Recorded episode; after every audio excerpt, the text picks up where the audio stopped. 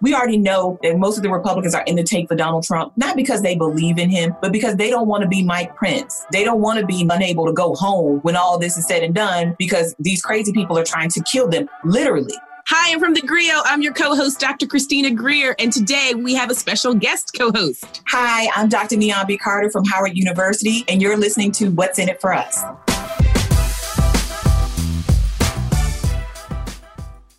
I'm so excited to have you here today, Dr. Carter. Okay, we have so much to discuss. First, Republican Congresswoman Marjorie Taylor Greene and Democratic Congresswoman Cori Bush from Missouri. Cori Bush has moved her office because Marjorie Taylor Greene is wilding. Number two, vaccinations. It seems like the distribution is not the same across states, and it's definitely not the same across races. And number three, this pending impeachment of your former president. What is his strategy, and who has he chosen to be his lawyers? That's what we'll discuss. What do you think? Well, clearly we're in the upside down place. The whole world is gone crazy and everything that could go wrong right now is going wrong. So I think we're going to heck in a handbasket. But at the end of the day, all we really want to know is what's in it for us.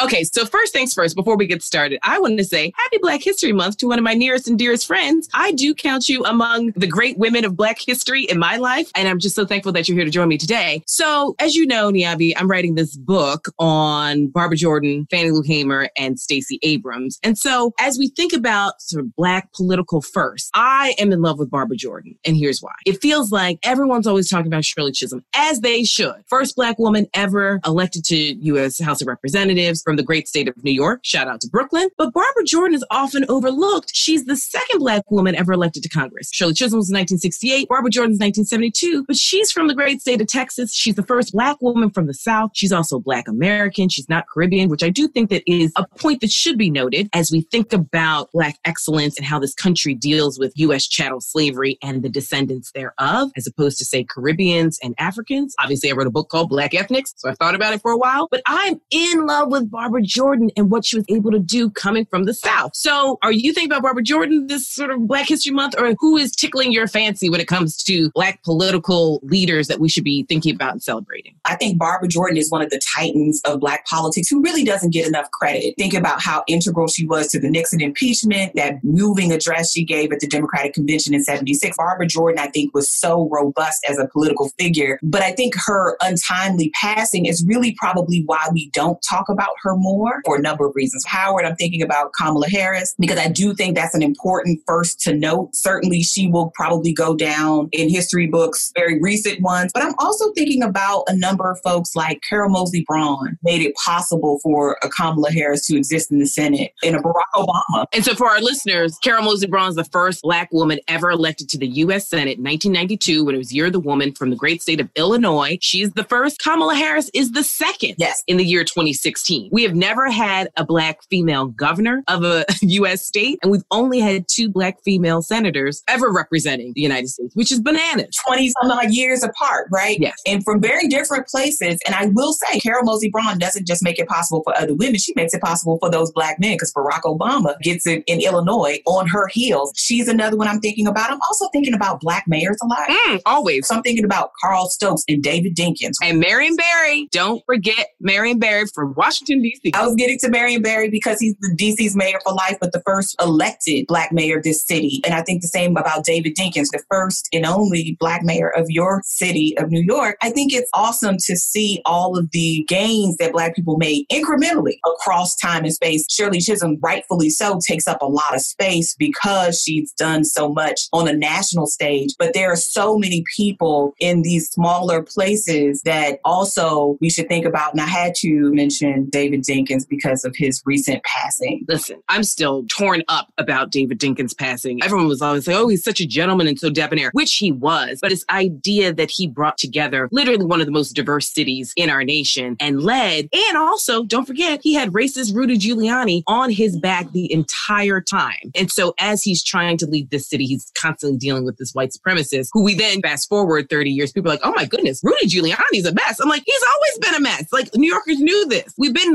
But this is why when you brought up Marion Barry, I was going to bring him up too, because I think Marion Barry is often cast as for the crack episode that he is now infamous for. That the U.S. government spent $2 million to get that two minute video, by the way. This was clearly a setup. This was not something that would have happened without their intervention. But people forget about the DC Works program, which put young people to work, young Black people to work in the city when we know youth unemployment, Black youth unemployment is always an issue in American cities. He made DC a sanctuary city in the 1980s. This is something, again, that's part of his political legacy that he gets no credit for. But this is something that everybody's talking about as if sanctuary city just popped out of the sky today. But people were doing this work a long time ago. And I think it's important that he was doing this work in a majority Black city in the 1980s amid one of the most depressed financial times of this city crime, drugs, everything is going wrong. And one of the most oppressive presidencies of the latter 20th century in the Reagan administration. The minute he comes into power, they were like, nope, let's take away all your power. Right? They want to take all the power out of the mayor's office. And eventually, of course, that happens for a time. I think black mayors don't get enough credit. I know that's something near and dear to your heart. And of course, Maynard Jackson. You can't forget about Maynard Jackson. I always told David Dinkins, I was like, you're my first and only mayor. And whenever I would bump into Mayor Nutter, who was a very good friend of Mayor Dinkins, and they were at Columbia together, and I would always call him the secondary mayor because I spent a lot of time in Philly. I wasn't in Philly when he was the mayor, but I was like, oh, hi, you're my number two mayor. he was like, you know what? If I'm standing next to David Dinkins, it's an honor and a privilege because everyone knows what he did for New York City because he was a national slash international figure. We've talked obviously a lot about the economic constraints that many black mayors have to face when they come into power. It's often not just because of white flight, but because of black flight. So they don't even have a tax base. But David Dinkins is the one who creates the US Open in Queens. And of course, everyone's like, oh, he just likes tennis and it's just a vanity project. Do you realize that the US Open in late August, early September brings in more money than every single sporting event in New York City combined? It is an international world event. It's basically having a mini Olympics every single year. But I think this is what happens when you are the black mayor. You get credit for nothing. You can take all the slings and all the arrows, but you get none of the praise for the things you do do. And I think that happens all too frequently with black mayors because there is a sort of begrudging acknowledgement that they exist. And I think in a city like New York, which prides itself on being this diverse, progressive place, the fact that you have had only one black mayor, only one non-white mayor, to be clear. Right. We've had 109 mayors and we've only had one non-white mayor in a city that's majority people of color. Exactly. And that tells you something about what he had to overcome to be in that position. And I think about that often. These local politics, especially in a city like New York, which has so many layers that would actually mitigate against somebody like a Dinkins or even a Chisholm winning local political office to ascend to these higher spaces. It's just amazing that anybody sticks with it, especially in a city like New York. Chicago, similar. There's still ways in which the cities frustrate Black political ascendants. And we know those sort of lower level positions are important to get into these higher echelon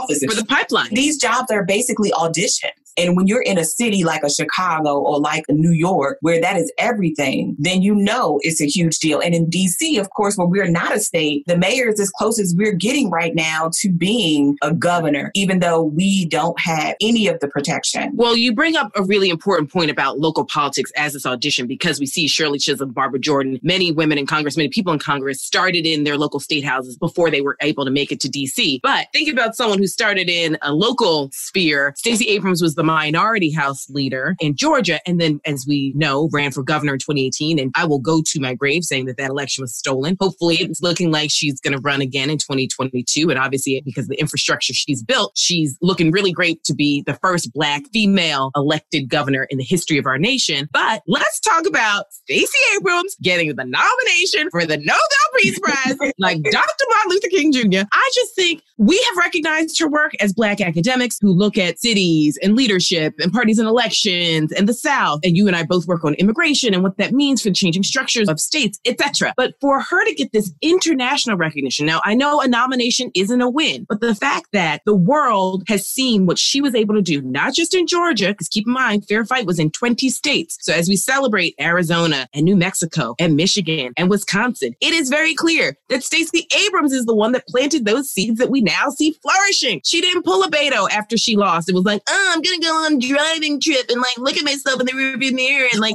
lick my wounds for two months and do woe is me, as these men do. Or like low key, Jamie Harrison. You lose South Carolina. You don't stay in South Carolina build infrastructure. You go on to the next job, which is the DNC. That's your right to do. But it's so interesting to see how she was like, oh, okay, so you steal it from me and I'm going to sit here and do the work. I'm actually going to keep working to do the thing that we said we wanted to do, which was to get a black woman into the governor's mansion, as opposed to let me just go do some consulting or take another high power job. That's the great thing about Stacey Abrams. And I think that's why so many people respect her is that she had every incentive and every opportunity to stop doing the organizing work that she was doing in Georgia. And she said, no, I'm going to do this because I recognize what's possible. And you have to build these things over years. And I think to let that infrastructure collapse at that time, she was playing a long game while everybody else was playing a short game. She was thinking about what this is going to mean long term. Now, will that mean something for her on the back end if she could be elected governor? Absolutely. But will the citizens of Georgia be better off because of it? Absolutely. And so I think Stacey Abrams having this acknowledgement, first of all, the haters are going to lose Ooh. it. They are already upset. They did the Stop Stacey PAC already. Dot org, honey. Dot org. They have a domain. They have bought the whole thing on GoDaddy. They are ready. Okay. They are saying, we recognize this woman's power. You don't organize for people you don't think are strong. You ignore it. You don't organize against someone who you think is a loser. So they are already afraid because they know that she has power. And this international recognition, I think, just tells us more about where she's going to go. And this is one political figure that I cannot wait to see what her longer term career trajectory is because she'll be a governor tomorrow, but who knows what else she will be. And I think she's a great ambassador of this country and really what the best of this country is about. Well, wasn't that what January 6th was all about? Absolutely. We have Stacey Abrams and the celebration of her delivering Georgia and having our first black and first Jewish senators coming from the state of Georgia. And then in the afternoon, we have an insurrection with white nationalists with feces,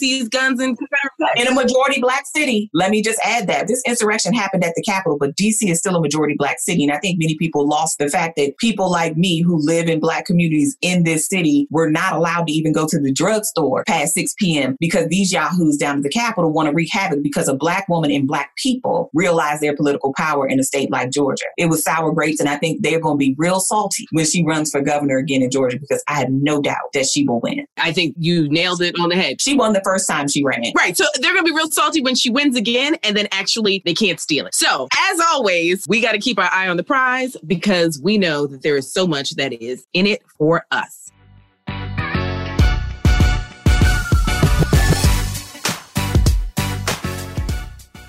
Okay, Niambi, it's time to talk about this woman, Marjorie Taylor Greene. So we know that she has had to remove several Facebook posts from the past few years. She has gotten elected on conspiracy theories. She's called for violence against her Democratic peers and colleagues. She has denigrated survivors of the Parkland shooting. She is supporting QAnon. She voted against President Joe Biden's electoral college win, essentially furthering Donald Trump's conspiracy theory that the election was stolen from him. And we know six 60 judges and court cases have said that that is absolutely not true. She's trolled Parkland shooting families and victims. And so they're calling for her removal. But we're still in this period where folks don't really know what to do with members of Congress like this because do you just kick them out full stop? How does one reprimand them? She's essentially trolling many of her colleagues. And Cori Bush, the recent congresswoman from Missouri, first black woman ever elected from the state of Missouri to Congress. So we're still on some firsts here. And she was like, you know what? I'm moving my office this. This woman is a threat to me. She's a threat to my staff, to say nothing of the fact that she doesn't even wear a mask. Well, listen, Cori Bush was exactly right in doing what she did because these people are dangerous. And people like Marjorie Taylor Greene, who's really just like a haint, she is just haunting every bit of this. But she is a creation of the GOP. They sold their souls to people like Marjorie Taylor Greene to win elections. And this is what they've wrought. At this point, she is thumbing her nose at party leadership. She doesn't care about McCarthy. She doesn't care what McConnell says. The fact that Mitch McConnell, who I think it's very clear doesn't care about anything other than his own power and stacking the courts. The fact that he said something about her, I think he likened her to a cancer on the party, tells you something about how dangerous this woman is. So Cori Bush is exactly right. A woman like Marjorie Taylor Greene who doesn't want to have to go through metal detectors in the house, who doesn't want to wear a mask, who doesn't want to do the minimum. The bare minimum, yeah. To be collegial and to be safe for her co-workers. I wouldn't want to be near her office either. And she did what many women have done, white women have done, which is cry and suggest that Cori Bush was somehow somehow being threatening to her by telling her to put on a mask, which is the rule. But again, because she's a white woman with a certain particular political persuasion, she's allowed to do whatever she wants. And everybody's sitting here like, we don't know what to do. Absolutely, you know what to do. Enforce the rules you have on the books. You could censure her, which means that you could just sit there, Speaker of the House Pelosi, and tell her everything that she has done wrong and all her offenses and make her listen. That's something they could do. They did it to Charlie Rangel. They could do that. They could vote to eject her. Her party's leadership, they could strip her of her committee assignments. They could do a number of things. The state party could put her out of the party and say, you can't run on our name anymore. There are a number of things they could do. They don't want to. So this whole like, we don't know what we can do. Absolutely, you know what you can do. I think you brought up a few really important points that we need to tussle out. The first is this idea that a white woman can essentially give some crocodile tears, even though a black woman is feeling threatened. And we know there is nothing that we can do in this world that trumps white woman's tears or a white woman saying that we're threatening her. And we know that Cori Bush is not a size zero. She's not fair skinned. There are all these other factors. She has natural hair.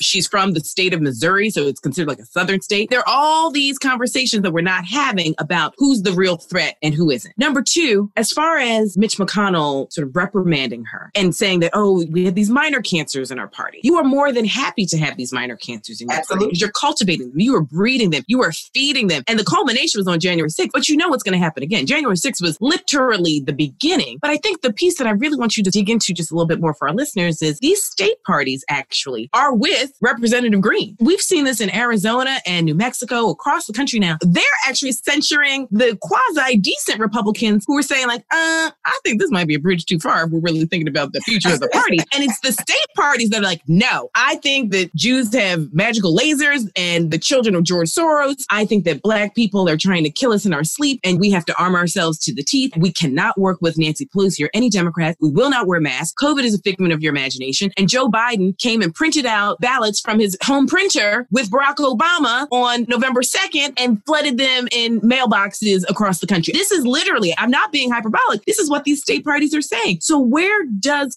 Congress go knowing that Representative Greene is the one who's getting a lot of attention, but she ain't the only one. She's just the one out front. There's Josh Hawley, and we can't forget her Tea Party colleagues, Ted Cruz, Marco Rubio, Rand Paul, who won in the 2010s with this idea that Congress was out of hand and we had to go in there and they sacrificed other Republicans. They sacrificed Eric Cantor, the Republican from Virginia. Listen, he woke up and was like, I don't have a job. He was gone. He's been disappeared. Have you seen Eric Cantor? Do we know that he's safe? Listen, we have a better chance of seeing Elvis and Tupac before we see Eric Cantor. That man lost his primary from down the street. But this party has been cannibalizing itself for years. And Marjorie Taylor Greene is the latest manifestation. But what the National Party is going to have figure out is whether it's worth it. Do you want to lose a few elections to prevent people like this from totally imploding your whole party? That's a decision they're going to have to make. And I think they've been letting this train go into the station ever since Sarah Palin in 2010. And they've been turning a blind eye and playing footsie and pretending that it's not real. And pretty soon those chickens are going to come home to roost. Now, it seems as though they're starting to come home to roost because Republicans are now at odds with just this idea of what COVID is. So we're seeing across the country, some Republicans are like, okay, I think we actually do need some money. And I think we do need this vaccine because my constituents are dying. Other Republicans were like, it's a figment of Niambi's imagination. She's being hyperbolic. She's just a partisan Democrat. Well, here's the thing with vaccine distribution. Joe Biden comes in first full day of work. January 20th, he does some parades and signs a gang of executive orders, as all presidents do on January 20th. This is nothing special. He literally had a truncated transition and he was like, okay, all the shenanigans that have gone on for four years, let me try and undo some of them quickly since Donald Trump, thank God, was not interested in the legislative process. But what he did say on January 21st, and God bless Anthony Fauci, who just looks like he's been released from the throes of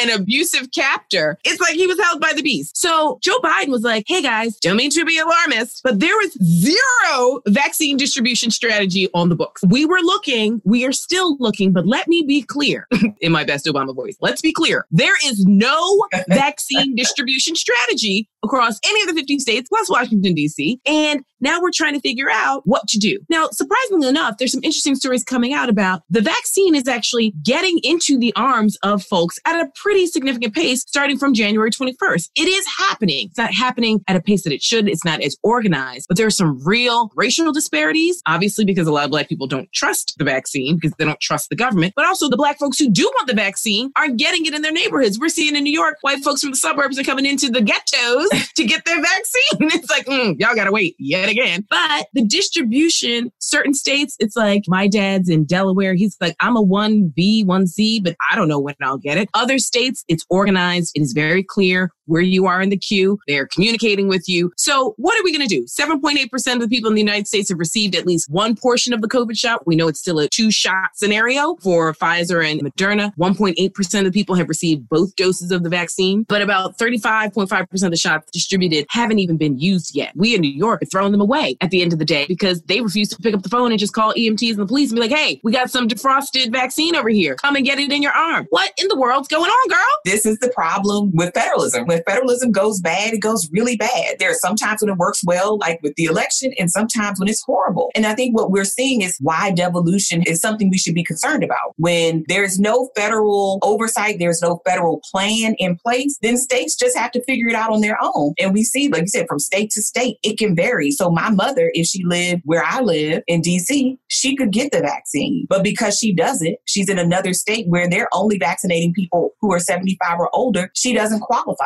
And so just literally be five miles between where you live in another state, and you could have a whole different experience with this vaccine. The government is going to try to use the military and FEMA to make some of this more coherent and more inclusive because we know our communities are some of the hardest hit by COVID 19. We need this vaccine, not only because we're dying at disproportionate rates, but because we also disproportionately work in essential jobs. So we're the people that are transportation workers. We're the home health aides. We are the nurses. We are the people on the front lines that's working in grocery stores, working at the drugstore. We're the people who are janitorial and cafeteria staff at hospitals. Look, I saw a young woman today tell a young person who came in there and he was holding his shirt over his mouth. She's like, if you don't have a mask, I'm not bringing you up. This is a cashier because she recognizes her safety is at risk. And so part of the problem is not really having federal guidance, but we had a government that for a year almost denied that this was even a problem, wouldn't even acknowledge that this was an issue. And then when the vaccines became available, we're just sort of like, well, do your own thing.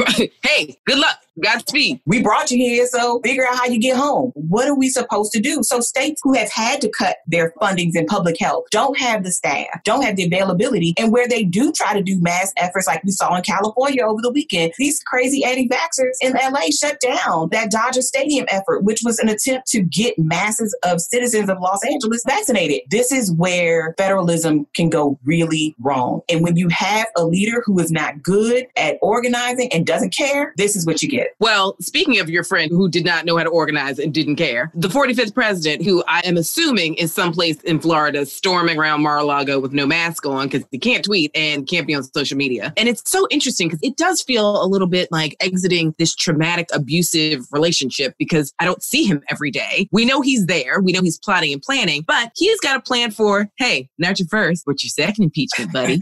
You're in the history books whether you want to or not. And so as he does it, he can't find anyone of talent. There's no major law firm of any reputable substance in any state in the country that really wants to take this on because they don't want to lose their reputable clients by having this stench on them of DJT. But also, and this is where I want to get your analysis, does he even really need good lawyers? Because he's got the bottom of the barrel. Remember when he said, I only hire the best people? I mean, he hires garbage people all the time. They're his family or whomever, and none of them are talented enough to be his legal counsel. And Rudy Giuliani is luncheon, as we used to say in middle school. But the lawyers he is, this ragtag sort of sandlot team that he's putting together, some people are like, does it even matter that he has lawyers? Because the Republicans have made it very clear they're not going to prosecute this man. He's going to be impeached for a second time by a very slim margin in the House. And then the Republicans in the Senate, because he's going to need X percent, they're like, yeah, we're not going to do that. The Republicans need, or the Democrats need 17 Republicans. They're not going to get that. And Republicans are also so scared, not just electorally, but going back to your earlier point, they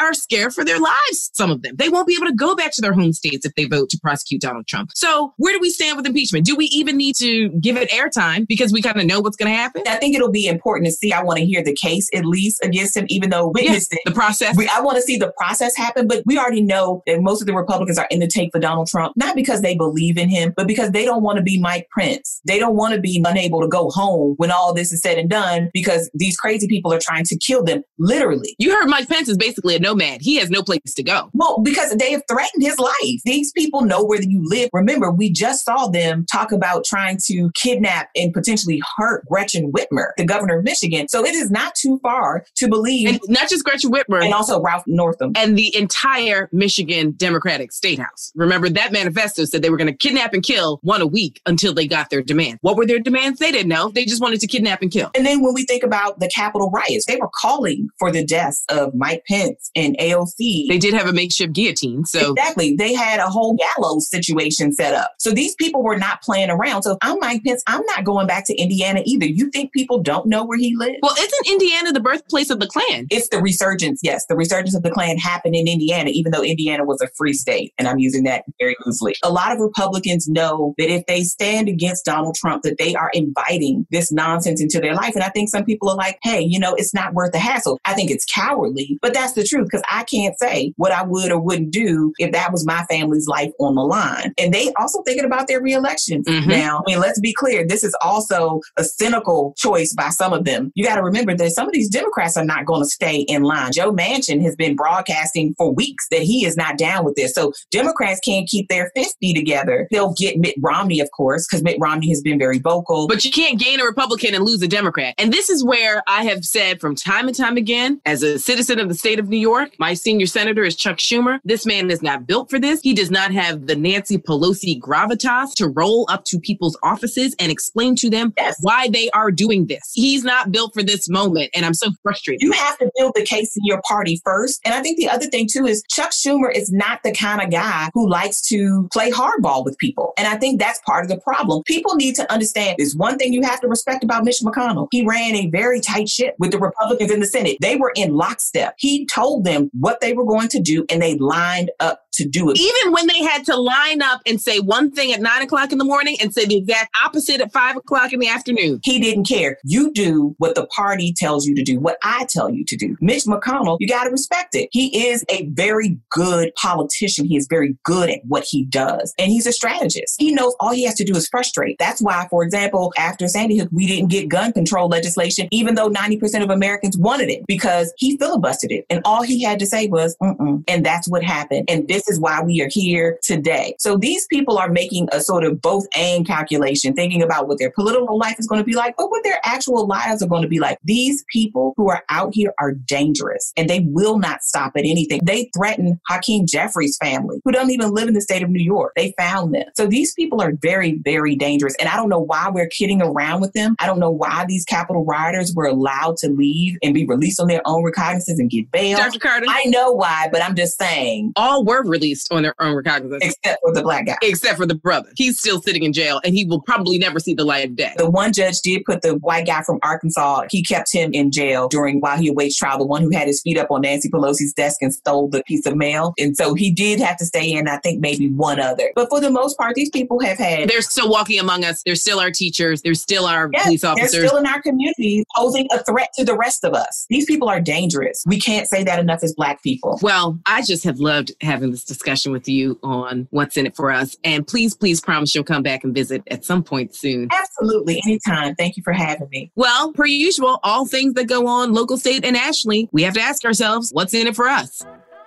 Thank you for listening to What's in It for Us. If you like what you heard, please give us a five star review and subscribe to the show wherever you listen to your podcast and share it with everyone you know. Please email all questions, suggestions, and compliments to podcast at thegrio.com. The What's in It for Us podcast is brought to you by The Grio and executive produced by Kevin Y. Brown and produced by Abdul Kadus.